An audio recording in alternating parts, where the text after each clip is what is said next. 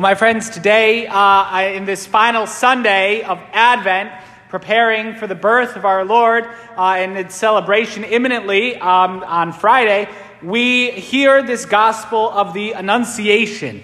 And uh, we turn to Our Lady in a special way, and with her as our example uh, to teach us how to live well um, our life of discipleship and how to prepare well in these coming days. Uh, so, this gospel um, from the first chapter of the gospel according to Luke is it's so I think I, I should probably go and count it up, but that it is um, maybe one of the gospels that we read most, if not the gospel we read most throughout the year because on many major Marian feast days we have this gospel, obviously on the Feast of the Annunciation, uh, and then here preparing for Christmas. And so we read this gospel and it's words that we should know. And that when we hear them, we should, we should rejoice. When we hear, you know, the angel Gabriel was sent from God to a town of Galilee called Nazareth to a virgin betrothed to a man named Joseph of the house of David. And the virgin's name was Mary. That we, when we hear those, we should be like, okay, like, this is the Annunciation. I get it. We're entering deep into this mystery, the mystery of the incarnation of the Son of God, and that this is a model for us. Now, a few points about the Annunciation that can really help us and encourage us today, from which we should learn. The first is that we don't get the sense that the Annunciation happened at some um, unique time in Our Lady's life. It was the most unique moment of all of human history, but it, it's, it doesn't sound like she's on vacation or on retreat or, you know, had gone on a pilgrimage or something like that. We get the sense that the Annunciation happens in the midst of Our Lady's everyday life. That this is um, Our Lady, probably we in the Western tradition believe that it would have been in her home, maybe in a time of prayer. Um, it's actually interesting. The Eastern uh, Christian tradition uh, has that uh, this would have taken place at the well in Nazareth. And so they actually venerate the well in the town of Nazareth as the place where the incarnation happened. All the more so. This happens in the midst in the midst of what would have otherwise been a normal day for Our Lady. And whether it's in her home in a time of prayer or whether it's like when she's actually going to the well and just getting the water for the day for her family. When God reaches out to us, we don't need to be in some kind of special circumstance. That God can reach out to each and every one of us and does every single day. And that it's not like, oh, you know, I'm not on retreat, so nothing good could happen to my spiritual life right now. Like, no, that's baloney. It's God reaches out to us in the middle of our everyday, right in the midst, And just like if Our Lady was going to the well and drawing the water, and that's where she encountered the angel, like right there, in the middle of our daily work, God can reach out to us. The most significant moment that started Our Lady along this path, and probably the most significant moment in all of human history, when God became man, happened in the midst of what was probably an ordinary day. And so, if today for us is an ordinary day, and if tomorrow is an ordinary day, God reaches out to us in the midst of the ordinary days. And there's no day that's off limits for God to reach out to us. That in the midst of wherever we are, right now, today, God wants to call us to serve Him. God wants to invite us to receive Him. Like today, we receive our Lord, body, blood, soul, and divinity in the most holy Eucharist. Today, on what is probably otherwise an ordinary day. Something extraordinary happens, supernatural, in our reception of our Lord in Holy Communion, in our encounter with the good God. God can reach out to us at any moment of any day. Point one. Point number two is that Our Lady is not a passive spectator in this, that she is actively engaged, that she actively engages the message of the angel, that she actively um, you know, ponders it and asks questions. Coming to her, he said, Hail, full of grace, the Lord is with you. But she was greatly troubled at what was said and pondered what sort of greeting this might be. Mary ponders it in her heart, the angel's message, because it's troubling. Why? Because she would have known her scripture, and she would have known that when an angel appears to you in this way, Like the angels, they would appear um, to Gideon in the book of Judges, and it was, Hail, the Lord is with you. Like, Hail, Ave, the Lord is with you, right? And so this is the sign of something big is going to happen for the people of Israel. Somebody's being set upon a big mission. Hail, the Lord is with you. And so she is troubled at that, but also um, we, had, we have this added uh, phrase Hail, full of grace, the Lord is with you. Hail, full of grace. That's a phrase that appears exactly one time in the whole Bible. Hail kecharitomene in Greek. One who has been fully graced in an action that happened in the past but endures to this day and will continue to endure. The doctrine of Our Lady's Immaculate Conception, her perpetual virginity. Hail, full of grace. And so Our Lady, in considering this, doesn't maybe understand. She knew that she was special, had to have. She's immaculately conceived. But, um, but that she ponders this in her heart. She's not passive. She's not just a spectator. She's not, the angel shows up and she's just not like, okay, cool, whatever. Like, yeah, you just do your thing, angel, right? You just proclaim your message.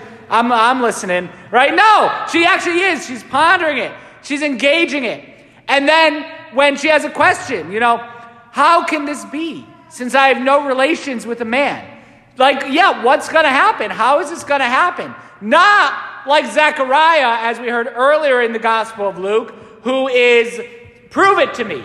How am I going to know this? And he's struck mute for that, um, for his, you know, um, rebuttal to the angel. That's not what Our Lady's response is. Rather, she asks an important question How? How okay, there's this mission you're sending me on. I have a role. How's it going to happen? What's the plan? How can this be since I have no relations with a man? What's the plan here? Okay, Mary intelligently, in pondering and in asking um, important questions and information, she intelligently engages this. We have to, when we are encountered by the good God in the midst of our everyday life, when we encounter Him in Scripture, when we encounter Him in preaching, when we encounter Him most above all in the Eucharist, we have to intelligently engage it and not just be passive. Passive Catholicism is useless, it has no evangelical power to just sit here and just whatever. No, we need to be active and engaged. We need to consider and ponder. When we hear the readings, we shouldn't be thinking about whatever else we're thinking about for the day, right? We got a heating problem over in the Catholic Center, so I'm thinking today about our furnace issues. But not when the readings are being read and not during the Mass. We should be actively engaged. We should be fully participating. Our minds and our hearts should be there. When we study the scriptures, we don't just read it and, okay, check that box off my plan of life, but we engage it. We can read some good commentaries. We can pray. We can talk to our Lord about it. When we receive our Lord in Holy Communion, we don't just pay attention to people not following the traffic pattern on the way back to their pew. No, we talk to our Lord. We talk to Him. We engage Him. We need more engagement in our church. We need more um, people to really buy in and not just be consumers or spectators. Just an example, um, and it's just because it's the numbers I have off the top of my head. Um, but our parish, our parish is actually really good. Our parish, um, and this is just one example among many, like we're starting a Knights of Columbus, we started a Knights of Columbus Council, and already, and we'll talk about after Mass, we're already doing things to serve in our community. We've already, we've got a great, um, got ministries, got good things going on. But here's one example that we can look at in comparison. Um, our parish is poised to either be first or second, may get knocked down to third, but who knows, throughout the entire archdiocese for percentage participation in the Archbishop's annual appeal. That's, you know, we've always been number one in our deanery, and I, that's just the win I want with regard to percentage participation. Not the highest dollar amount. We're not able to compete with some of these huge parishes and their high dollar amounts. But for percentage of a parish participating in supporting the charitable works of our Archbishop, we are either going to be the best in the entire Archdiocese. Right now, I think we're being slightly edged out by a parish that has 70 registered families. So to get a high percentage there is a much lower number of people actually participating. Um, but you know what's interesting? Those we're going to maybe be the highest percentage with like 44% of our parish participating. That means that in every parish in the Archdiocese of Hartford, less than 44% of the registered families support the charitable works of our bishop that support the people in our local area. Less than 50, no one breaks the 50% marker. No one gets even half of the entire parish to participate in these uh, supporting the works of our bishop.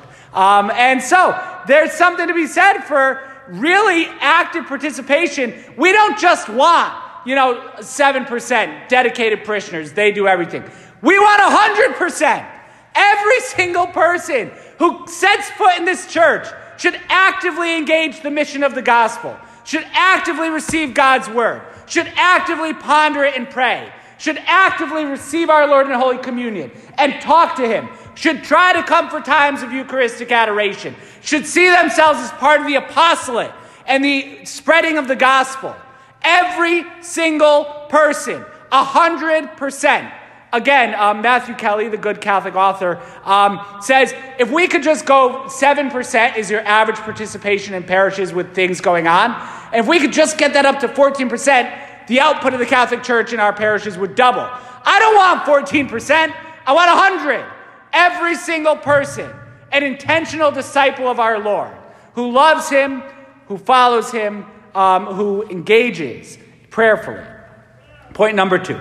Point number three is Our Lady, after hearing the message of the angel in her everyday life, after intelligently engaging it, then makes a verbal consent. She makes it her prayer. Fiat, let it behold, I am the handmaid of the Lord. May it be done to me according to your word. Behold, I am the handmaid of the Lord. May it be done to me according to your word. And that may it be done um, in, in Latin is just one word fiat. Fiat. Um, it's actually the car company. Fiat is a dedication to Our Lady um, and her fiat, right? It's a double meaning. Uh, it uh, fiat, let it be done to me. Fiat is the verbal I'm in. Yes, Lord. You know, yes, that's the message to the angel. That's Mary's I'm in. I'm part of this. As we move to 100% engagement, as we want to be part of the apostle, as we want to actively follow our Lord, then we need to make our verbal fiat. Yes, I'm part of this. I want to be in the game. I want to be part of the mission. Fiat. Let it be. Let it be done to me according to your word. Behold the handmaid of the Lord. Behold, Lord, I'm your servant. Fiat. Let it be done. And so we need to make, and maybe even just today in the church, and in a moment of prayer, ideally after receiving Holy Communion, just take that moment and say that. Fiat. Yes, 100%.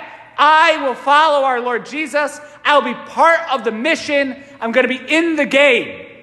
I, I use that phrase in Latin, fiat, many times throughout the day. Anytime that I have to do something difficult, something goes wrong, um, there's going to be something that's a little challenging, and yeah, in a natural way, I want to be like, oh, I don't want to do that. Like, I, I have, you know, okay, you get a call to go to the hospital at 2.30 in the morning, and your first reaction is like, oh, okay, but no. Like, that's, I love being a priest, right?